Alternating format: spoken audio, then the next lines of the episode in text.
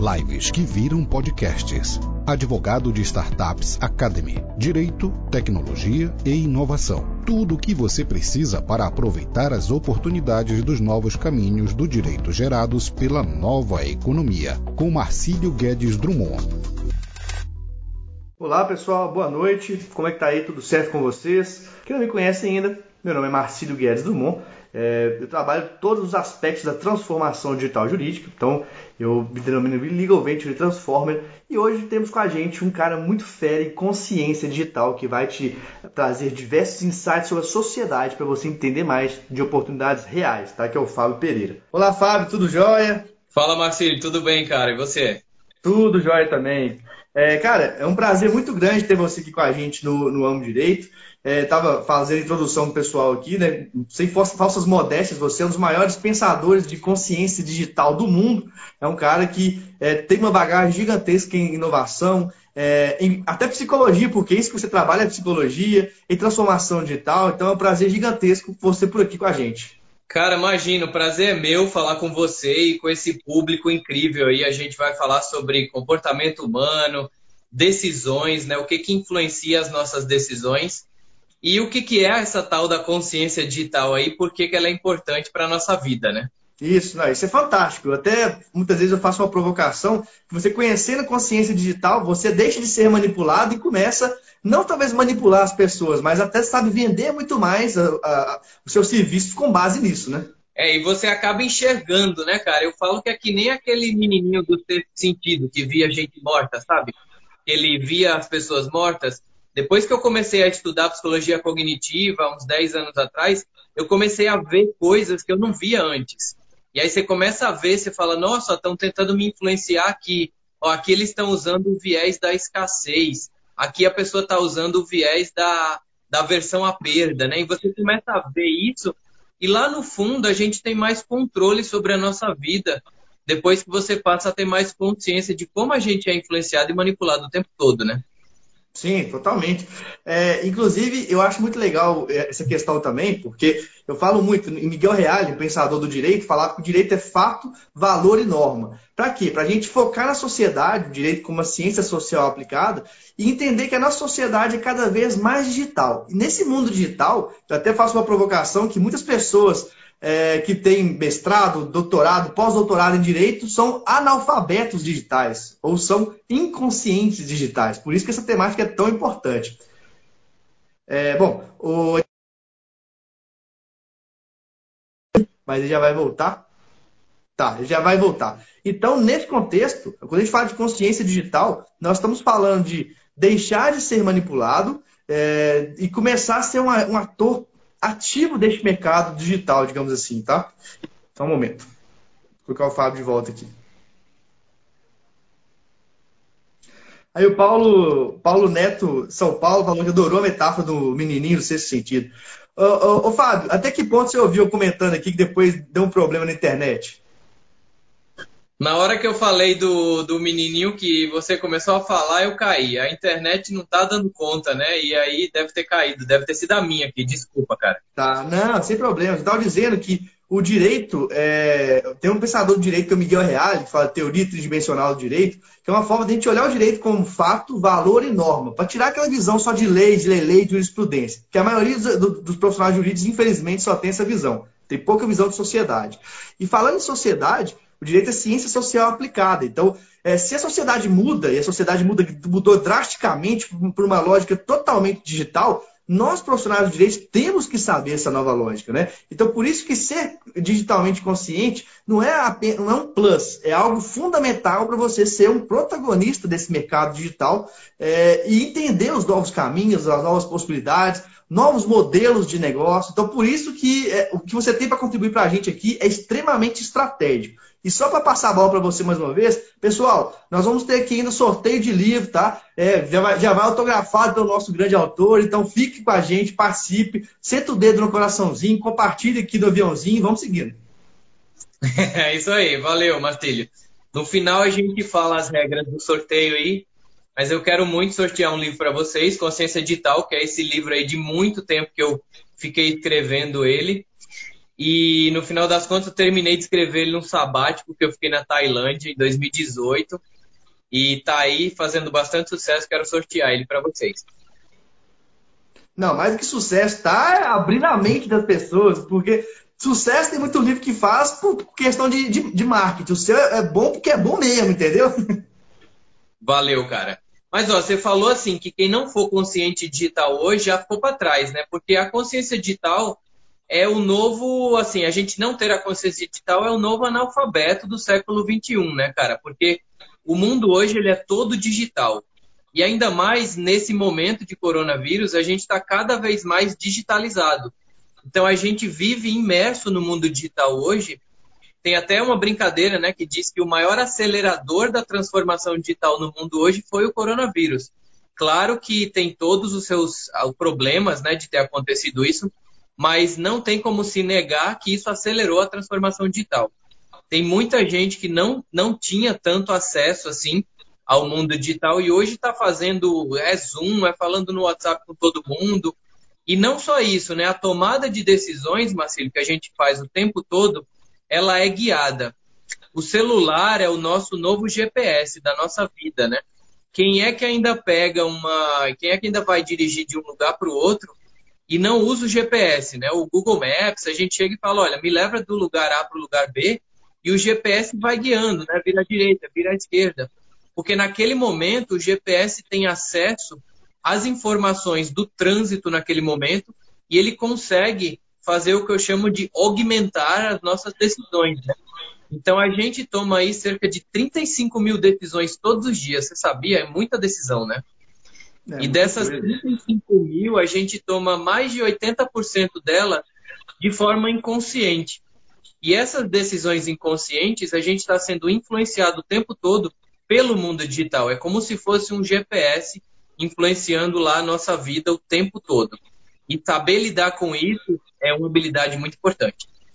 Sim, é a questão que eu estava mencionando também quando a internet tem uma falha, que é, no direito ele valoriza muito os títulos, a, parte formal. Então, só que eu tenho que fazer cutucar as pessoas que tem muita gente que é mestrado, que é doutor, que é pós-doutor, formando profissionais jurídicos, que infelizmente são é, analfabetos digitais, não possuem consciência digital. Isso é um problema, porque faz com que nós tenhamos é, profissionais jurídicos fora é, em outro mundo mesmo, como se eu estivesse em Marte querendo viver na Terra. E não tem como mais a gente fazer isso. Digamos que os paradigmas são outros, né?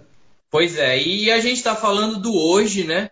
Sem contar o futuro, né, Marcília? Eu fiz um evento esses dias que era um evento como se a gente estivesse em 2050 e a gente estivesse imaginando como estaria o mundo em 2050, né? E no meu livro, inclusive, eu cito uma história do juiz digital, né? Que é uma inteligência artificial que foi treinada com fotos de pessoas para tentar tomar uma decisão de quem é culpado e quem é inocente. Né? Isso aí é um artigo científico treinaram esse juiz com 730 fotos de pessoas e aí mostraram uma foto de uma pessoa e disse inocente, essa foto culpado, essa foto inocente, culpado. E aí esse juiz digital, ele passou a tomar uma decisão através da foto se a pessoa era culpada ou inocente. Só que o juiz começou a tomar decisões erradas. Porque esse juiz, sabe o que, que ele fez? Ele ah. chegou à conclusão que pessoas com bocas menores tinham mais probabilidade de ser culpados. Então, assim, o tamanho da boca da pessoa não tem nada a ver com o fato dela ser culpada ou inocente no crime. Só que a inteligência artificial má treinada, né, mal treinada, treinada de forma errada, com os dados errados, pode tomar decisões erradas. E a gente tem um futuro iminente chegando, onde a inteligência artificial já está tomando decisões para a gente. Quando a gente vai no Google, Matilde, procura lá por alguma coisa, imagina que eu vou no Google e eu procuro por alguma coisa lá, uhum. onde comer em São Paulo, e vem lá milhões de resultados, nove em cada dez pessoas clica no resultado da primeira página. Então, será que fui eu que tomei essa decisão ou será que foi o Google que me influenciou a clicar no resultado da primeira página? Né? Então, isso já é a inteligência artificial do Google influenciando a gente. Aí lá no fundo a gente vai, toma uma decisão e acha que foi a gente que tomou, né? Então, fui eu que decidi, porque fui eu que cliquei. Você não clicou, que você não foi lá na página 12 clicar né, no, no resultado lá da página 12. Tem até uma galera que diz que, já que a gente está falando para o público do direito, tem uma galera que diz que os criminosos que são assassinos, o lugar melhor para esconder um corpo é na página 2 do resultado do Google, que ninguém vai lá procurar. Não, ótima piada. Eu falo muito isso para os alunos também, porque eu, eu vou até 10, não costumo ir até 10, décima segunda. E o, o que eu acho de preciosidade de conhecimento ali, cara, é, é, não é brincadeira. Tem muita coisa ali que, caraca, isso aqui tá gratuito, assim, ninguém sabe, ninguém vê, né? E é, é interessante isso que você falou sobre a, a, as decisões, que nós temos o viés de confirmação, né? Então a gente tende a querer validar nossas escolhas. Então a gente faz umas, umas cagadas, a palavra é essa, e na nossa mente a gente valida aquela escolha para poder é, criar lógica depois disso. Isso é um problema, inclusive, para o juiz. O que, o que, acontece no juiz? Muitos juízes já têm uma decisão pré-tomada e depois só fundamentam. Isso não deveria ser assim no direito, mas é assim que acontece. Acontece, cara. É, a gente faz isso de forma inconsciente, né? A neurociência já mostrou que a gente toma a decisão, depois a gente tenta justificar ela. E não é só eu, só o Martílio, só o juiz, é todo mundo. Assim somos todos seres humanos. Então, como a gente é todo mundo ser humano, todo mundo funciona mais ou menos da mesma forma. Claro que algumas pessoas têm certas diferenças, mas a tomada de decisão, a ciência comportamental, psicologia cognitiva já mostrou que ela é muito influenciada por todos esses fatores que você falou aí. Você citou um deles, que é o viés da confirmação. Tem mais de 150 vieses já mapeados no mundo hoje. E muitas vezes a gente faz isso, né? Você toma a decisão, Aí você tenta achar uma forma para fundamentar essa decisão, e eu acredito que isso, infelizmente, deve acontecer no mundo do direito, porque, no final das contas, somos todos seres humanos, e aí os juízes, os tomadores de decisão do mundo do direito, precisam ter muito essa consciência na hora de fundamentar né, o porquê que tomou essa decisão, tá, entender o que, que foi realmente que influenciou essa decisão. Será que foi realmente fato? Né? Será que foi uma decisão racional. O Richard Taylor, que é um autor do livro Nudge, ele ganhou o prêmio Nobel agora em 2017, ele diz que não existem seres humanos 100% racionais, né? O, o Icon, né, que é o ser humano 100% racional, que processa todos os dados, processa todas as informações, que não tem emoção, ele não existe. E o cara ganhou o Nobel, né? Então não existe ser humano 100% racional, isso é um mito todo mundo toma decisão baseada na nossa irracionalidade, só que tem como a gente se controlar e tomar decisões mais racionais do que outras, né? Mas não tem como, somos todos irracionais. Sim, isso é muito legal que eu lembrei aqui do, é, de cursos que já, já fiz de, de venda, que falam muito de rapport, né? Que a gente começa a usar é, linguagens, gestos, formas parecidas com a pessoa, mas no fim das contas, para que, que é isso? Porque é outro gatilho que você vai usando, né? Olha eu fazendo aí com você, Isso aí chama mirroring, né? Quando você faz o espelhamento da pessoa, tem um negócio no nosso cérebro que chama neurônios espelho, né? Os mirror neurons. Os neurônios espelhos, eles buscam é, sim, coisas similares na outra pessoa para a gente ver o quanto que a gente é parecido. E esse neurônio espelho, ele foi descoberto agora faz muito pouco tempo, né? Então, o rapport, ele usa exatamente muita coisa dos neurônios espelho. Fantástico. E funciona. Já, apesar de eu, de eu, ser muito espontâneo, eu não consegui fazer muito isso, mas eu já, já vi que funciona quando você realmente faz esse espelhamento, muda palavras, então, algumas expressões, começa a falar parecido, eu já reparei isso mesmo. Pois é, cara. E você imagina, né, no mundo do direito, como as pessoas têm que tomar decisões que vão afetar a vida das outras pessoas, né? E essa decisão, ela precisa ser tomada embasada em fatos, e não nesse tipo de coisa, né? Na irracionalidade. Dá uma travadinha aqui na internet do Fábio, mas já tá voltando, pessoal. Ah, voltou. Tá falando que a decisão precisa ser embasada em fatos. Pois é, e a gente precisa ter essa consciência de quando a gente está sendo irracional. Porque eu digo que a gente não consegue deixar de ser irracional, mas a gente consegue perceber quando a gente está sendo irracional. E isso aí é exatamente o autocontrole, o autoconhecimento das nossas próprias emoções, dos nossos sentimentos Imagina você tomar uma decisão com raiva. Tem pesquisa, cara, que mostra que juízes, depois eu até procuro o link para vocês, mas tem pesquisa que mostra que juízes que tomam decisões com fome, a decisão é afetada. Então a fome, ela afeta a decisão de um juiz, uma decisão que vai mudar a vida de uma pessoa. Então olha, olha o básico da coisa assim. Não tome decisões com fome. Basicamente é isso é um negócio tão simples do ser humano, mas às vezes a gente esquece. Então você imagina quantas decisões já foram tomadas por juízes com fome ou cansados, que não dormiram direito, né, que não se alimentaram direito, que não tomaram água o suficiente. Inclusive, ó, um copinho de água aqui, porque se hidratar é muito importante o tempo todo, cara.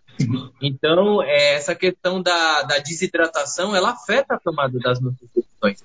Tudo isso afeta a forma que a gente decide. Não, é muito interessante. Eu até não sei se, tem essa questão aí também do álcool. Você já fez um estudo também com relação a isso? Que eu, vejo que tanta gente, quando é, consome álcool, muda totalmente a forma né, de agir também. Talvez perde um pouco o filtro, alguma coisa assim também, né? Ah, com certeza, né? O álcool, ele, a neurociência também explica que o álcool afeta a nossa tomada de decisão. Inclusive tem a química que explica exatamente o que acontece, né? No nosso cérebro quando você toma o álcool. E é por isso que se hidratar dá uma neutralizada, mas não é 100%. Então, você imagina você tomar decisões tanto com o álcool quanto depois do álcool, né, no momento pós-álcool, no dia seguinte da, da ressaca, que por mais que você não esteja sentindo isso, o álcool ele afeta. Então é por isso que tem a, a questão da lei seca, né, que é uma que é algo muito válido porque imagina aí os números de acidentes de trânsito que diminuíram por conta desse tipo de ação aí, que eu acho super válida, a questão da, da, da lei seca, né? É, interessante. Outra questão que eu estava lembrando aqui, se você participou do, do, do Expo Jude, né, do Ademir Piccoli, que é o maior evento de hum, judiciário hum. exponencial, e que eu acho fantástico o fato de você estar tá lá, é realmente conscientizar os tomadores de decisão, né? É, e aí, qual, qual ponto do, da sua fala lá você achou, você próprio achou mais interessante, você gostaria de compartilhar com a gente também aqui? Cara, no Expo Jude eu falei muito de inovação e uma coisa que eu queria trazer para cá da minha fala lá é o fato de que várias empresas vieram à falência por conta da transformação digital. Vou dar um exemplo muito clássico, que é a Blockbuster, que eu citei lá. A Blockbuster, em 2010, ela foi à falência e era a maior empresa global aí de, de filmes, né? De alugar. Quem aqui não lembra na época que a gente ia alugar um filme na locadora, né? Eu sou do tempo de fita, sabe? Que alugava a fita, devolvia. Aí depois veio o DVD, né? E depois veio o Blu-ray, enfim. E aí a Blockbuster, ela veio à falência porque ela não seguiu a transformação digital.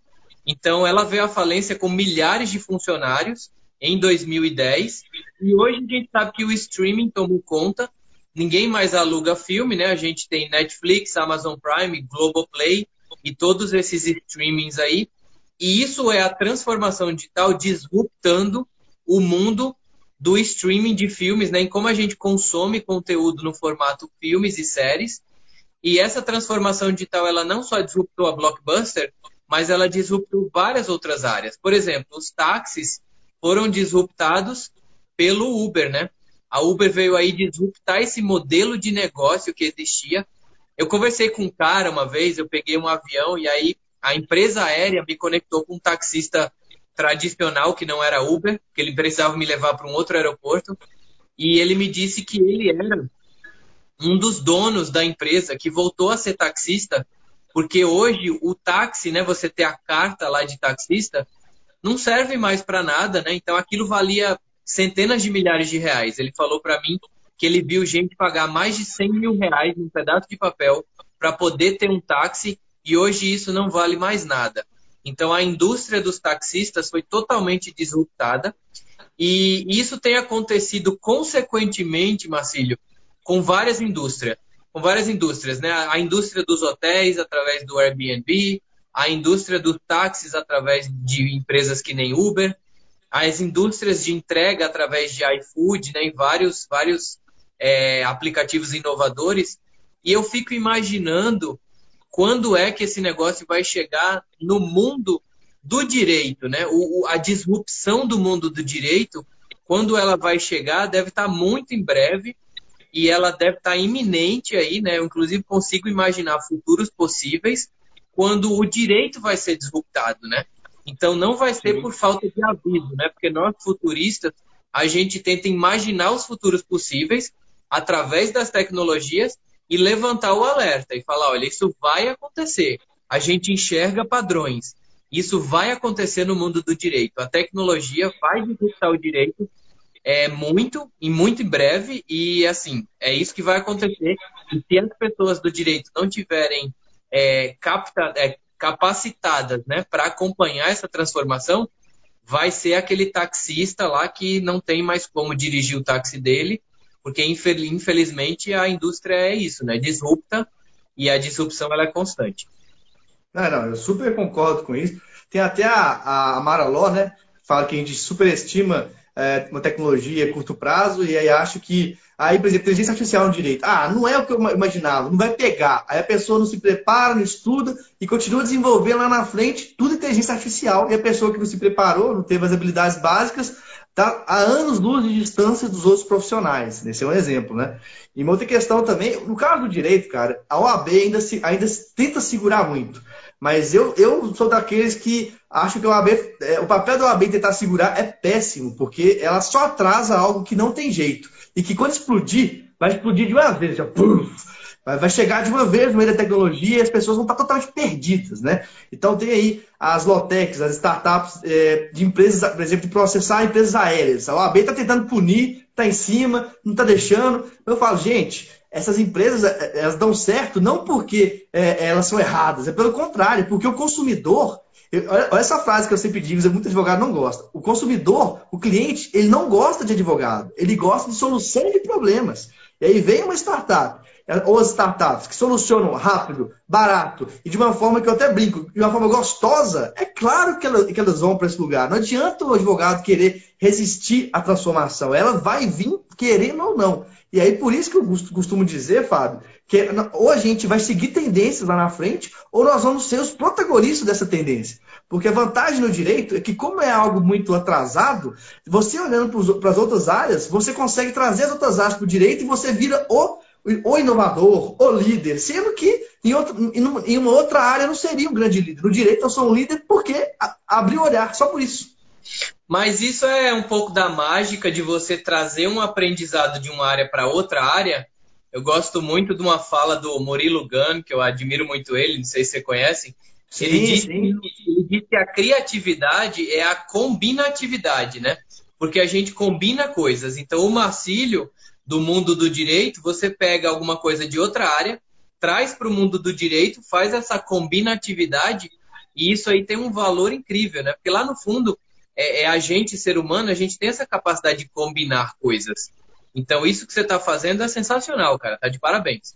É, tem um livro né, que também fala Roube como artista, né? Justamente, eu não lembro o nome do autor, justamente que a gente não tem que criar nada do zero.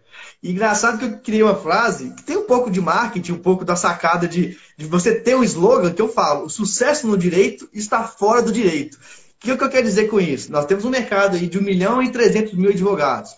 A ideia é que até 2030 nós tenhamos 2 milhões. É o mercado que tem mais advogados por, por pessoas no todo mundo, mais faculdades que todo mundo. Então, você saber o direito é obrigação. Se é obrigação, óbvio, não é diferencial. Então tem a ver com essa lógica minha. Mas por causa dessa frase, cara, o que eu tomo de porrada de pessoas mais tradicionais, de gente que já falou comigo, ah, se você acha isso, sai do direito, o direito não é isso, o direito é aquilo. Eu falei, nossa, eu falei assim, meu Deus, não está entendendo nada do mundo digital. Por isso que, mais uma vez, a consciência digital é muito importante.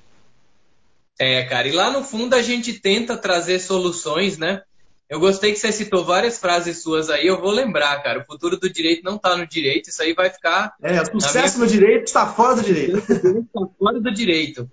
E tem uma que eu sempre falo, Marcelo, que eu queria trazer aqui, que é o seguinte: tem muita gente com medo da, do futuro do trabalho, né?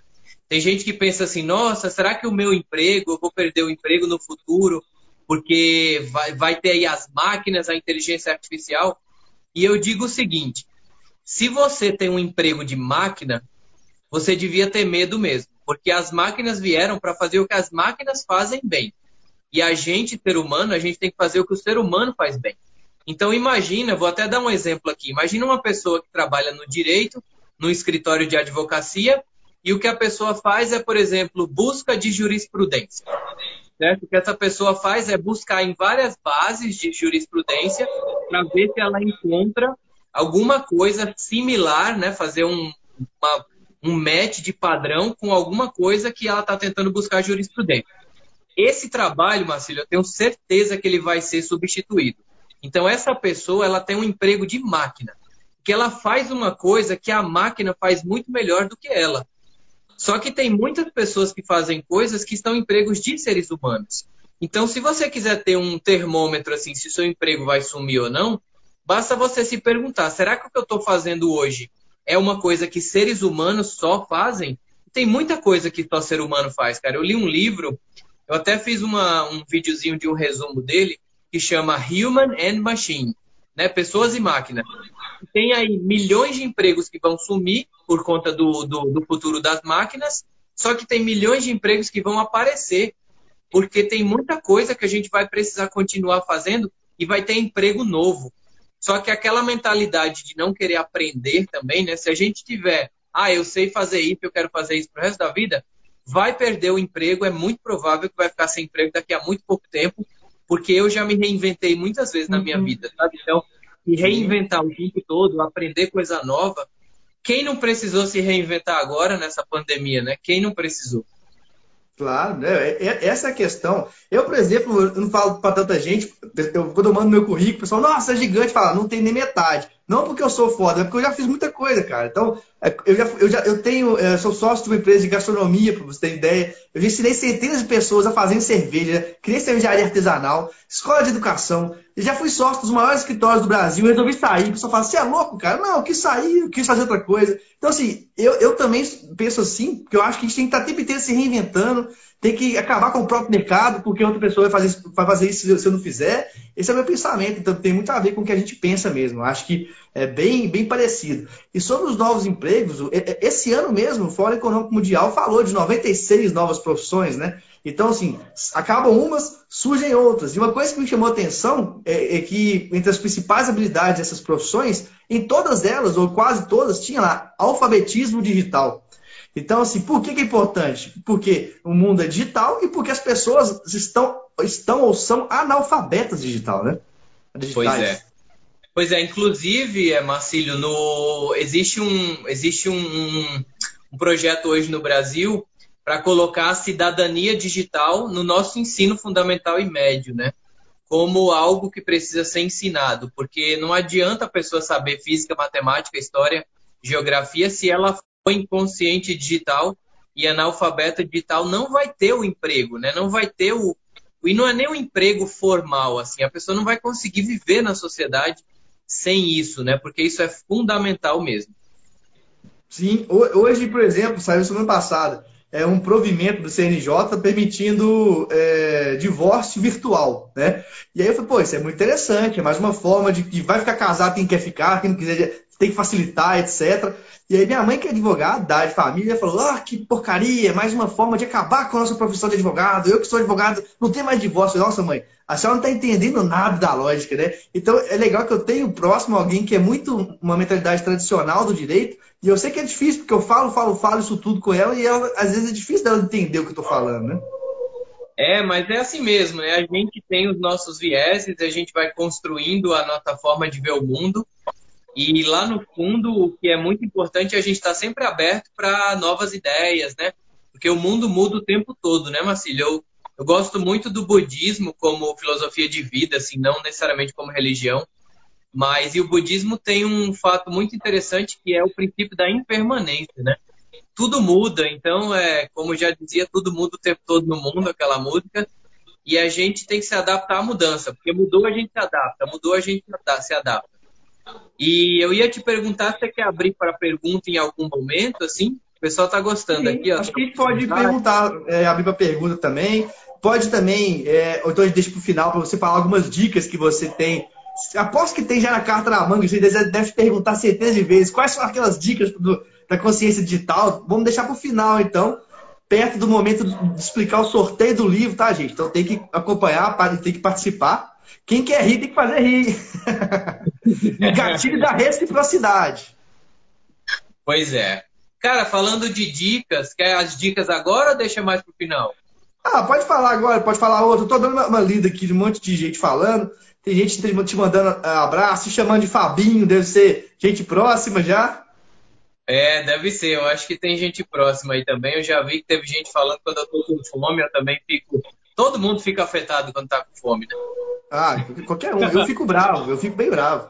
Teve o, o, Marcos Ponto de Castro, que sempre participa das lives, é aluno também. Ele falou sobre o problema que deu no, no caso Compass, nos Estados Unidos, né? Sobre a análise. E, e, e, olha que esse caso nem foi facial, porque essa análise facial ela remete muito antigamente, no caso de Lombroso, se eu não me engano, que é, a, a, teoria da, da, do, do, direito criminal de, antiga falava que as pessoas que tinham traços mais grosseiros, elas tinham mais tendência a cometer crimes, né? Então, isso era uma teoria que existia de Lombroso, eu chamava Lombroso, uma coisa assim. Ó, a Elcia Gomes aí, Marcílio, fez uma pergunta, né? Estou adorando, mas muitas vezes não sei como iniciar. Eu acho que essa é uma das principais perguntas que eu, que eu recebo.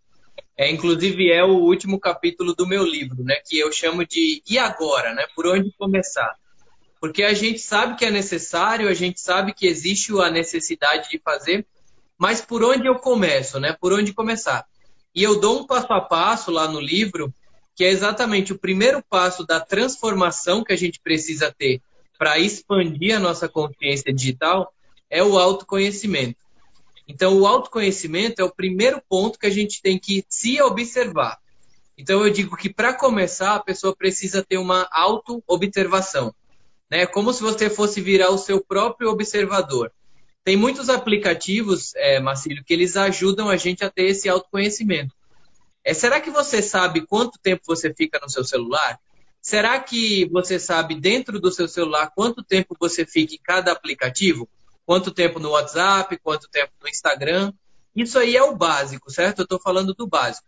É como se uma pessoa estivesse indo no nutricionista e a primeira coisa que essa pessoa faz nutricionista é se pesar para saber o seu peso. Né? Porque se eu nem souber o meu peso, e aí eu faço aquela ligação entre peso e altura, né? Para saber o, se eu tenho um peso altura regular. Então, isso aí é o básico, a gente saber o que chama screen time. Quanto tempo eu fico no, nos meios digitais. E os meios digitais não são só o celular, né? Se você estiver no computador, é meio digital. Se você estiver na sua televisão, na sua Smart TV, assistindo uma série no Netflix, isso é o mundo digital. Então, todas essas nossas interações com o mundo digital, a gente faz elas sem nem perceber que a gente está fazendo. Então, o primeiro passo para a Elcia que perguntou aí, eu diria que é você passar a se observar e começar a se perguntar durante o seu dia: eu estou dentro do mundo digital porque eu estou no celular. Eu estou dentro do mundo digital porque eu estou no Netflix eu estou dentro do mundo digital porque eu estou no meu computador. E começar a usar talvez alguns aplicativos, é, como por exemplo, tem um que eu comecei a usar recentemente, é um plugin do Chrome, né, do, do, do browser do Chrome, que chama Hero Mind. Esse plugin ele mostra para gente todo o nosso histórico, onde a gente ficou, né, quantas vezes a gente usou cada, cada aba lá do Chrome. E no Android, eu gosto muito de Android, mas no iPhone também tem, tem uns aplicativos que hoje já vem como parte do Android que chama Digital Wellbeing. É basicamente o que o Google definiu como bem-estar digital. O bem-estar digital é um conjunto de aplicativos que vem dentro do seu celular para você conseguir ter o autocontrole das, do, da sua interação com o mundo digital. Então você vê lá, eu estou ficando três horas e meia no Instagram, eu quero diminuir isso. Aí você seta um limite para duas horas. E aí esse aplicativo do bem-estar digital, ele te ajuda a ter o autocontrole. Então isso é uma das formas de por onde começar. Né? O por onde começar seria ter esse autoconhecimento digital de como é a nossa vida dentro do mundo digital. Porque todos nós somos aqui cidadãos digitais, né? A gente vive aqui no mundo digital. Cara, eu confesso que para mim isso é muito difícil, tá? Porque eu chego a ficar com três computadores ao mesmo tempo. Eu faço tanta coisa que fica às vezes o celular, um notebook, eu tenho outro notebook, eu, é, tá carregando uma coisa nenhuma, eu vou fazendo no outro.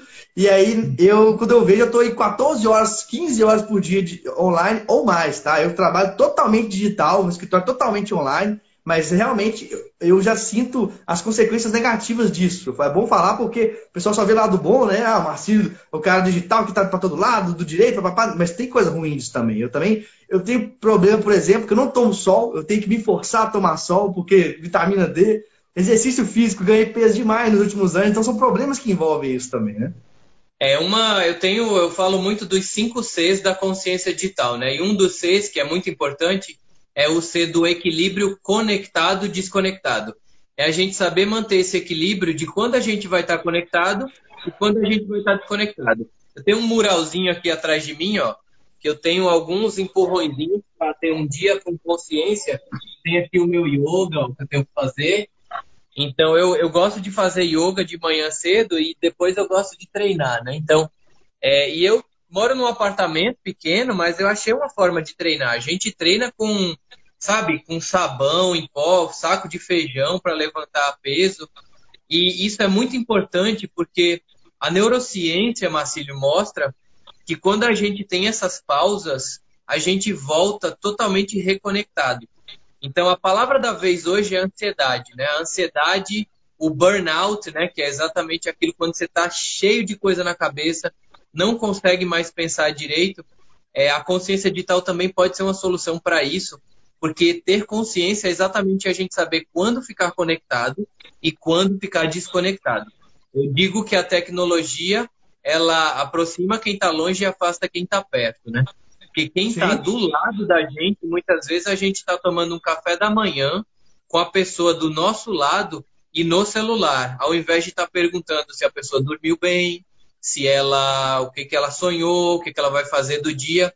Então, essa questão da gente se conectar com quem está perto é, é, importantíssima, sabe? Eu sei que nesse momento tem muita gente que está sozinha em casa, é, é, um dos problemas que a gente está hoje, mas vai passar, né? E, e, a gente precisa saber manter esse equilíbrio.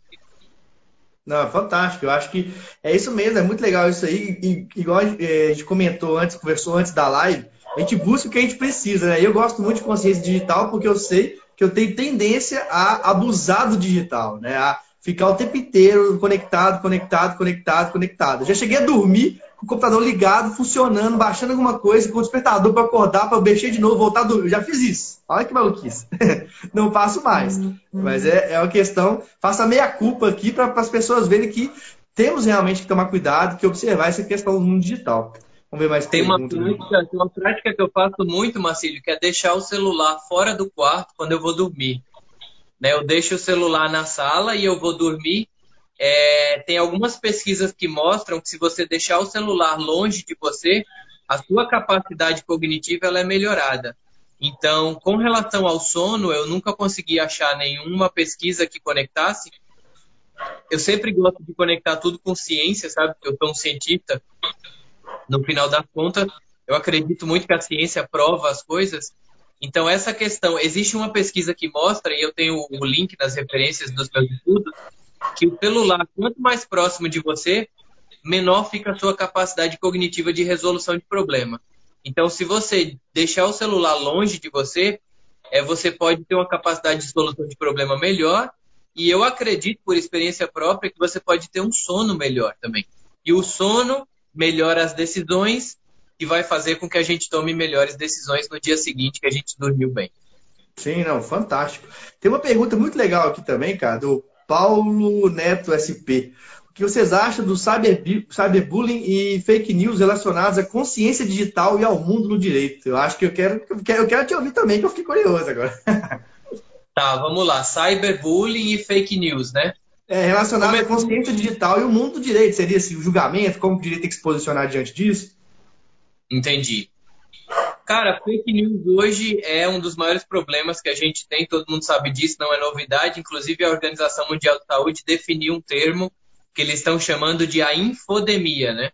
Que a infodemia que a gente vive é exatamente esse monte de informação que a gente não sabe o que é verdade e o que, que não é.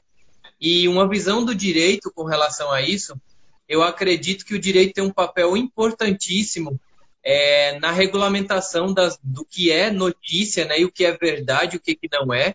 Só que existe uma, existe um, uma gangorra aí. Eu acho que o mundo é cheio de gangorras. E a gangorra é a seguinte: se alguma entidade, seja do direito, seja alguma entidade privada, resolver decidir que alguma coisa é verdade ou mentira, isso vira uma imposição, né? Então a nossa liberdade de expressão ela é priori... ela é prejudicada. E se a gente deixar do jeito que está, a gente está vivendo no mundo onde o mundo inteiro publica fake news e não existe ninguém regulando isso. Então é por isso que eu digo, Marcílio, que a, a, está dentro de cada um de nós saber procurar os lugares e as fontes confiáveis de dados e de informações. Eu sou o caça fake news dos grupos. Eu sou aquele cara que chega no grupo da família e fala assim, ó, isso é fake news, isso é fake news, isso é fake news. E por que eu faço isso? Porque eu leio uma notícia e automaticamente na minha cabeça eu tenho um negócio que fala o seguinte: questione sempre antes de acreditar e valide antes de repassar. Então, questione sempre, tudo, tudo questione. O que eu estou falando para você aqui agora, questione, porque pode ser, sabe assim, questione todo mundo, porque tudo pode ser que não seja verdade. E tenha algumas fontes de informação que eu tenho tem alguns sites, sabe? Tem um que chama Fato ou Fake, né? Tem alguns sites que você vai lá e você confia naquele site para verificar se uma coisa é verdade ou não. Eu acredito que o papel do direito nisso existe um papel muito importante aí, principalmente relacionada à, LGPD, né? Que é a Lei de Proteção de Dados que está surgindo aí é muito recente.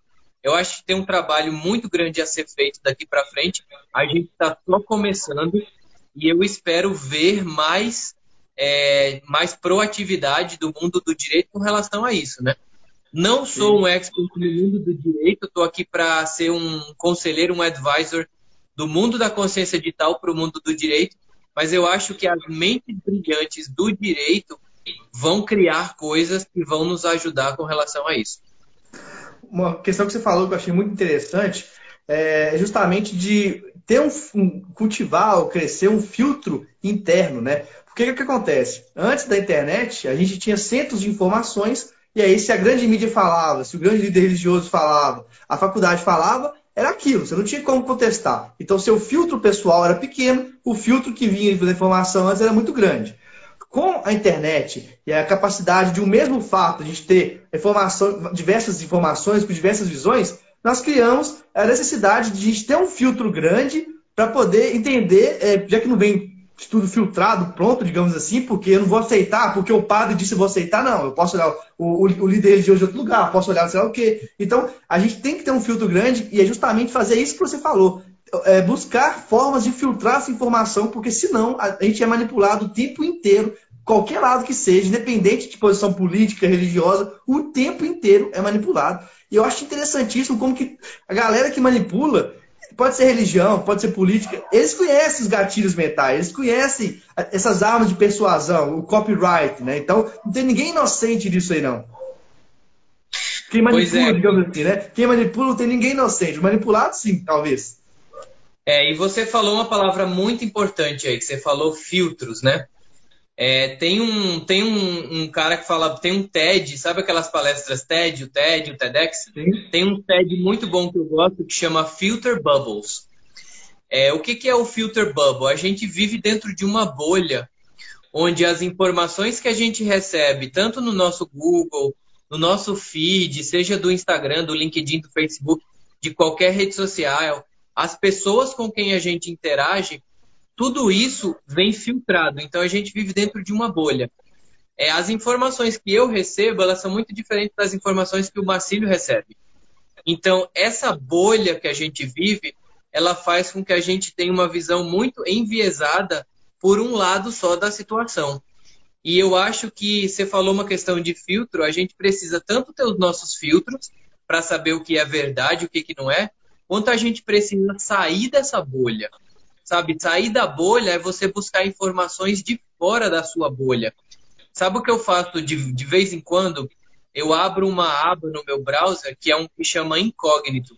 O incógnito é aquele é o browser, né? O busca, é a busca e eu tô meio anônimo lá, né? Então eu não sou o Fábio Pereira, eu sou uma pessoa anônima para ver como que é que a internet se comporta para uma pessoa que não sou eu, porque isso me faz sair da minha bolha. Sabe, tem um site de busca também que chama DuckDuckGo. O DuckDuckGo, ele é um site como se fosse a busca do Google, só que ele também busca como se você fosse uma pessoa anônima, porque isso faz com que você saia da bolha. Sabe, é importante a gente também é, escutar informações e escutar pessoas que pensam diferente da gente, porque a diversidade de pensamento faz com que a gente saia da nossa bolha. Então, é, essa questão da bolha é muito importante mesmo. Muito legal, cara. É, né, pois é, então esses sites eles não consideram os cookies, né, os rastros que a gente deixa para poder trazer conhecimento para a gente, né? Eu também eu gosto muito de fazer isso, tanto que já aconteceu comigo de eu ser atacado pelos dois lados. Os dois lados me chamarem a mesma coisa. Fala, gente, então peraí, eu sou a fonte de união entre vocês, vem cá, vão, vão dar a mão aqui, porque os dois estão me atacando a mesma coisa. Pois é. Que normalmente eu faço isso, ó. Nesse ponto, fulano tá certo, nesse ponto, fulano tá certo. Aí começa a acusação. Você é isso, você é aquilo. Eu falei, cara, eu não sou nada. Não, não me coloque em rótulo, não, porque qualquer rótulo no mundo digital é burro. É isso mesmo. E só um outro comentário, Marcelo, sobre filtros. É, acho que todo mundo aqui já deve ter ido ou sabe o que é um rodízio de comida, né? Você chegar num rodízio e tem lá toda a comida Inclusive, gosto muito. Puta, eu adoro. Comida, rodízio de churrasco, comida japonesa, enfim. É uma das coisas que eu tô sentindo muita falta agora, é ir num rodízio. E é o seguinte, imagina você ir num rodízio e você ter que comer tudo que tem no rodízio. Não dá, né? Por que, que não dá? Porque o nosso estômago não cabe. Eu queria dizer, Marcílio, o nosso cérebro também tem limites, sabe? A gente não consegue comer toda a informação que chega pra gente. Tem um termo novo que está surgindo agora, que eu estou falando bastante, que chama infobesidade. O que, que é a infobesidade? É a gente tentar comer tudo que chega para gente. Você já imaginou você ter que consumir tudo que chega no seu Instagram, no seu WhatsApp, no seu e-mail, no seu Twitter?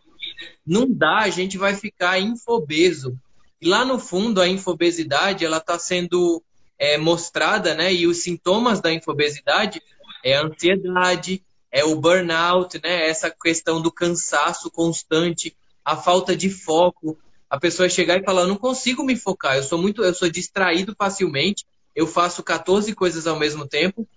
Então isso tudo é porque a gente não tem a consciência de que o nosso cérebro, ele é como se fosse o nosso estômago. Não dá para comer a comida do rodízio todinha porque não cabe. Então isso aí também é uma das dimensões da consciência digital é a gente saber o que, que a gente vai consumir, né? De tudo que eu recebo de informação. E aí eu tenho trabalhado bastante isso, inclusive com algumas pessoas no processo de mentoria, de fazer exatamente o processo de melhorar a infobesidade, né? Eu estou chamando de mundo infofitness. A gente uhum. precisa ser infofitness, né? O fitness do corpo e o fitness da mente. Não, fantástico. Agora, mas tem uma questão importante disso, cara. Eu falo do direito, é que muitas vezes a pessoa então escolhe, ah, vou seguir determinado caminho. O que eu tenho visto de erro nas pessoas do direito é seguir o caminho do tradicional que já está tá ligado ao passado. E não seguir o caminho do futuro. Isso é um problema também. Porque a partir do momento que ele escolhe, olha, eu não vou escolher tudo para não ficar é, com obesidade mental. Mas eu vou estudar, é, escolher fulano e se fulano não tem a ver com o mundo digital, não é uma boa escolha. Eu não tenho, eu não tenho medo de falar. Hoje mais cedo eu fiz um stories falando, olha, não, eu não seguiria um ministro do STF, eu não seguiria os autores tradicionais do direito como alguém que vai me dar sucesso no dia de hoje, porque a época deles era outra. A época deles que eles viviam não é a de hoje. Então, assim, é uma crítica, é uma cutucada, mas é a forma como eu penso. Não sei se você pensa por aí também, né? É, eu penso da seguinte forma: eu acho que a gente precisa ter a liberdade de escolher as nossas influências, né? Eu acredito muito que hoje eu sou quem eu sou, porque no decorrer da minha vida eu escolhi me inspirar em algumas pessoas. Inclusive, sou muito grato a essas pessoas. Geralmente eu cito algumas pessoas que eu me inspirei muito nelas. É, algumas pessoas são conhecidas, outras não, né? Às vezes tem uma pessoa da família, às vezes tem uma pessoa super conhecida e eu acho que a gente tem os, os nossos inspiradores, né? Uma pergunta que eu gosto muito de fazer quando eu estou conversando com alguém novo, assim, é quem é alguém que te inspirou na sua vida a ser quem você é hoje, né? E, e, isso, as pessoas que nos inspiram, elas determinam um pouco quem a gente é, né? Então você vai ter as suas, eu vou ter as minhas, e cada pessoa aqui vai ter as pessoas que inspira. Se você se inspira numa pessoa que tem um pensamento, um mindset, valores, princípios e comportamentos alinhados com quem você quer ser, você vai ser mais parecido com essa pessoa, né? Eu, eu tenho muito isso. Inclusive, me diz aí uma pessoa que te inspira muito, Marcílio, que te inspirou na sua vida. Cara, eu, eu não tenho uma, um nome específico, sou muito inspirado pelos empreendedores, pelos investidores. É, por exemplo, eu gosto dos hackers, tá? Eu gosto de hacker, não, não de crackers. Eu adoro a ideia de você achar os buracos do sistema pra, que ninguém vê para melhorar o sistema. Então, Eu gosto, eu tenho grupos de pessoas, eu não tenho pessoas específicas, mas grupos de pessoas que são, é, digamos, futuristas, é, empreendedores, inovadores, hackers, essas pessoas me inspiram. Legal, legal. E é isso aí, a gente é a soma das pessoas que nos inspiram e as pessoas mais próximas da gente. E ter essa consciência é importante, porque tem gente que fala assim: eu não sou influenciável, ninguém me influencia. Todo mundo é influenciável, todo mundo é, é liderado por algum pensamento, por alguém, por uma filosofia. Olha o Piccoli aí, ó. Acabou de mandar a mãozinha aí, ó, o Piccoli. Ó, oh, show de bola. Né? Então todo mundo é influenciável, Marcílio, e isso, essa consciência, quando a pessoa está no nível da inconsciência, que ela acha que ela não é influenciada por ninguém nem por nada, isso é o nível de que a gente fica em self-denial, né? em autonegação. A gente acha que a gente não é o que a gente realmente é. Não, pois é, fantástico. Não, o Ademir Piccolo é, é uma, uma, inspiração pelo judiciário exponencial. Quem me dera se todo judiciário seguisse tudo que ele faz, porque com certeza nossos processos seriam mais rápidos, as coisas aconteceriam de uma forma muito melhor no direito, né? É, ó, agora a gente está indo mais ou menos para o final, estou vendo o horário aqui, faltam cinco minutos para uma hora. Vamos falar como é que vai ser o sorteio do seu livro, dar os recados finais para o pessoal também, agradecer por todo mundo que está com a gente. Cara, primeiro, muito obrigado. A live vai ficar disponível também, então eu quero agendar aqui um dia é, hoje é segunda-feira, eu vou dar uma semana. Segunda-feira da semana que vem eu vou fazer o sorteio do livro para todo mundo ter uma semana para assistir a live e vai funcionar da seguinte forma: no meu Instagram eu postei uma foto dessa live. É a foto que tem eu e o Marcílio lá, né? Nós dois juntos. Então tem uma hashtag, Marcílio, que eu uso muito, vou colocar aqui, a hashtag SouCD. É essa aqui, SouCD, ela significa Sou Consciente Digital, né? SouCD é, uma, é um um encurtador aí do Sou Consciente Digital. E a regra é a seguinte: todo mundo que comentar na foto do meu Instagram, que tem eu e você, e me seguir, e marcar uma pessoa, vai ganhar, né? Vai estar tá concorrendo para ganhar um livro que eu vou sortear na próxima segunda-feira, no mesmo horário dessa live. Então, segunda-feira, 8 horas, eu vou fazer o sorteio numa live também, né? Para ser o sorteio ao vivo. Uhum. E a regra é essa. E o livro é o livro Consciência Digital, que é esse aqui, ó. É o livro que traz muita coisa que a gente já conversou hoje. Tá cheio de marcação aqui, tá vendo? De... e a gente vai sortear um livro desse aí. Não, fantástico. Pessoal, ó, o, o perfil do Fábio é Fábio Pereira ME, né? Fábio Pereira ME. E aí vocês vão, vão lá, vão seguir ele, vão acompanhar o conteúdo que é muito bom. É, vocês vão, vão ver que fantástico que é. Também, meu, meu perfil é Marcílio GD, que é Marcílio Guedes Drummond, ou pode ir no Advogado de Startups, que também tem um conteúdo bem voltado para o mundo do direito, mas não fique só no conteúdo do direito, porque o sucesso do direito está fora do direito. Eu tenho que ir para o perfil do nosso companheiro aqui, tá? que é muito legal. É, acompanhar o trabalho dele, muito bom mesmo.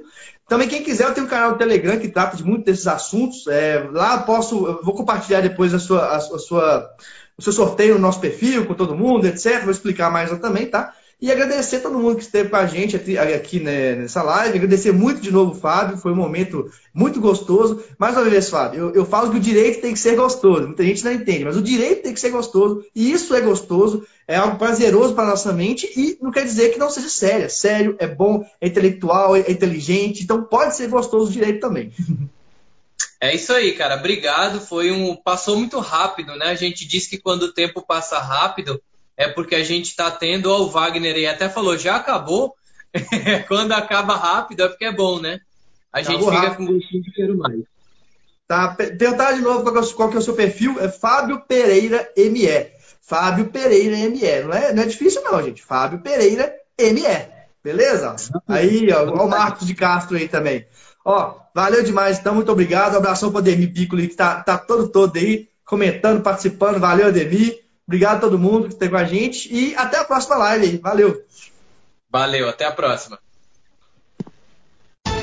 Chegamos ao final de mais um podcast. Siga acompanhando nosso trabalho pelo Instagram, arroba advogado de startups. Faça parte do nosso canal do Telegram, com conteúdos gratuitos e diários sobre o novo direito. Basta procurar por Advogado de Startups Academy no Telegram ou enviar uma mensagem no nosso Instagram e pedir para participar. Espero você no próximo podcast Advogado de Startups Academy com Marcílio Guedes Drummond.